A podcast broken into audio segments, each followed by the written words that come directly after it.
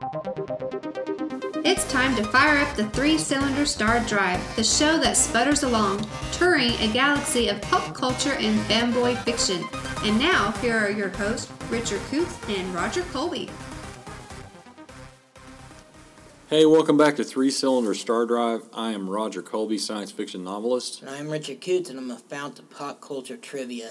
Hey, we also have a couple other podcasts um, Southern Fried Christianity, which seems to be doing okay. Mm-hmm. We haven't been killed yet. Nope, not So- yet. Uh, and also, I do one called Writing is Hard Work, where I write about, I talk about writing and writing tips and stuff like that, and publishing, whatnot. All right, so um, today, though, on this show, we're going to talk about Legion. And we're going to. Here's the thing. Um, if you haven't seen seasons one and two of Legion, you're probably not going to want to listen to this podcast because Richard and I just want to talk about it. We have so many things we want to talk about about this thing. Because honestly, I'm going to say, I'm just going to go say it. It's one of the best, if not the best, one of the best things on TV right now. I honestly wish I would have kept every episode on my DVR of this season so I could go back and rewatch them all over again before Yeah. this. So It is totally rewatchable. Um, and uh, you know, it's it's funny how and and it's unpredictable, very unpredictable. We're not sure episode to episode what we're going to get, but every time we see another episode, it's like watching art being painted on a canvas. and that's a big that's another big theme going on. It's like Noah Hawley's making this film this show and it's like okay, am I seeing what I'm am I actually seeing what I'm seeing or am I seeing what they want me to see? Yeah, And that's because- a big theme of this show. because you qu- question everything you're watching. Yes, because good old Noah is really good at twisting around the old uh, uh, trope. Mhm.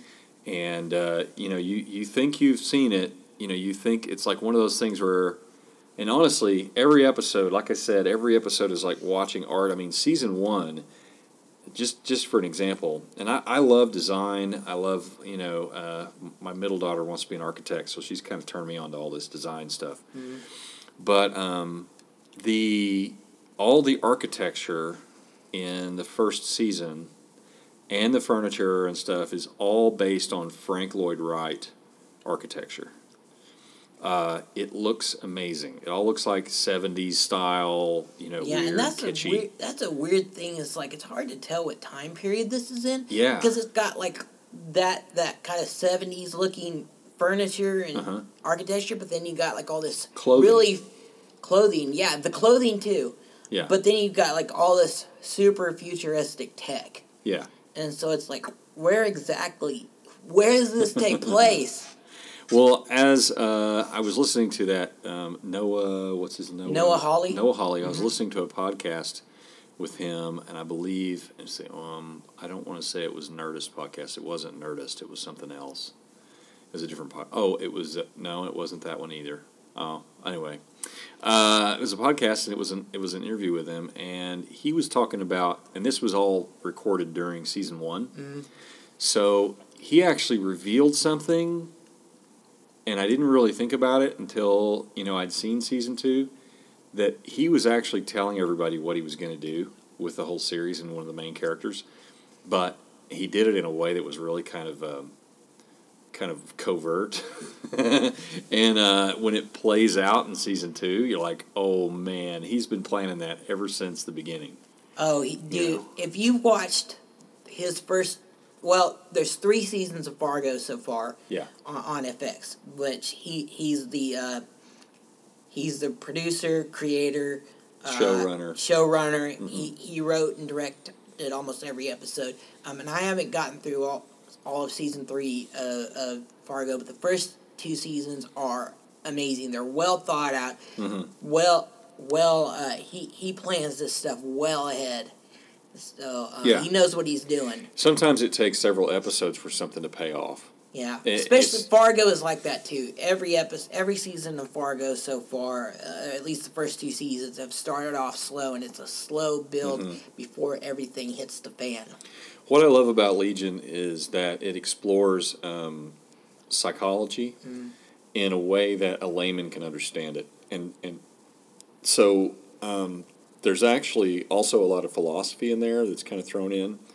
It's really smart. Um, there was one episode that honestly, I'm gonna. I mean, as a teacher, I teach the uh, allegory of the cave, which is Plato's allegory of the cave, and they represented Plato's allegory in the cave so well on that series, on that one episode, that I must use it because they relate Plato's allegory of the cave. Which, if you're not familiar with that, what it is, Plato stated that there was a, um, there. It's like you imagine us being like in a cave. Everybody in humanity's in a cave, and we're all strapped down to this chair in the cave, staring at the back of the cave wall, and there are shadows being broadcast from the front of the cave using the light from out of the cave to shine on the back wall. And so the people sitting there at the back of the cave, they only know what they see on the shadow wall.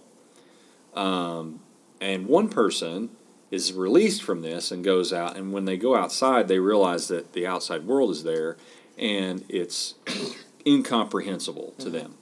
Now, what they did was they related this story to people who um, uh, use a lot of social media and communicate with people on phones and stuff. And they were saying that the phone and the, the people in the phone are like the shadow people. They don't have emotions. They don't have any, you know, you can just say what you want about them because they're just, you know. Right. And so it is, I'm telling you, this series has so much social commentary as well as just incredible entertainment and incredible story. I mean, I'm just really blown away. It is constantly what's the word for it? Just mind bending. It it's constantly toying with your perceptions of of what you're watching. Yeah. Um, then they just have kind of lines thrown in there, kind of like you know they do the recap of ev- of every episode, and at, at the beginning of one it said apparently on re on Legion, and this uh, happened. this apparently, and then there was well, another word they used in the next one, which is I, I can't remember what they used, but it's constantly like it's weird. But then there's like a whole line that's kind of like there is no past or, or there is no past, uh, there is no present, only the past and Yeah. the future, And the- stuff like that. The But- imagery in this thing is kind of like a Salvador Dali painting Uh-huh. because um, there's there is honestly, if you haven't seen it, I'm not going to really spoil anything, but imagine a desert plain, and in this desert plain there is a huge hole in the ground that you can't see the bottom. Okay, and there is a chain. A giant chain connected to a giant bathroom stopper yeah, it's like a that's just sitting bathroom there. stopper. You know, it's, it's- it's- weird. it's It's, so pink. weird. It's pink. It's a pink bathroom stopper. Just Was it sitting pink? Yeah, it was pink. I thought it was white. No. Okay. And it's just sitting there on the on the desert. Yeah. And then when you approach it, at one point there's a bunch of monks or something, and they're all sitting cross-legged all the way around the hole, and each of them have a box Yeah, on their like a head, square box like a metal box with like a, a, a, a lock, like a it looks like a safe. They're wearing a Mm-hmm. safe on their head. Um, yeah, I can't really. Even if we were to talk about the show and try to like spoil it, it's difficult to. It's hard to put into words the things that you're seeing. I mean, we could, but it would be hard to understand We without actually looking at it. yeah, we wouldn't do it. It's like something you need to see, not just hear to get. It is. It is visually arresting, and a lot of times it's um, it, it's unsettling. There's some stuff that's really unsettling, like you're not really sure uh, what you're looking at. You know, um, again, like Richard said, it's constantly playing with your perceptions, and you're not really sure what you're looking at about half the time. And Um, I will just say this: at the end of season two, something's going to happen, and it's gonna like, gonna make you go, "Oh no!" But Yeah. I was like, "Whoa, that was a crazy." Yeah, that, you that- don't you see did not coming. see that ending Mm-mm. coming, and it's just like, Well, you know what though? It that's what makes this show, show. That's what makes this show so rewatchable because um, I'm sure there are bits all through the series because you know when you get to the very end, she explains like, okay, this happened, this happened, this happened, and it's going back and looking at these things that happened even back in season one, where that was being shown as true. You know, um, little hints, you know, are being dropped, little red herrings and stuff are being dropped here and there to kind of throw you off. And when you get to the ending and you see what happens, it's like, oh my goodness, your mind's blown. Your mind's totally blown. So, Richard and I both recommend Legion. Yes, and season three is coming sometime Yeah. next year. Yeah, so they're gonna they're gonna do a season three. which is good. I would say that um, Legion is as good as Breaking Bad.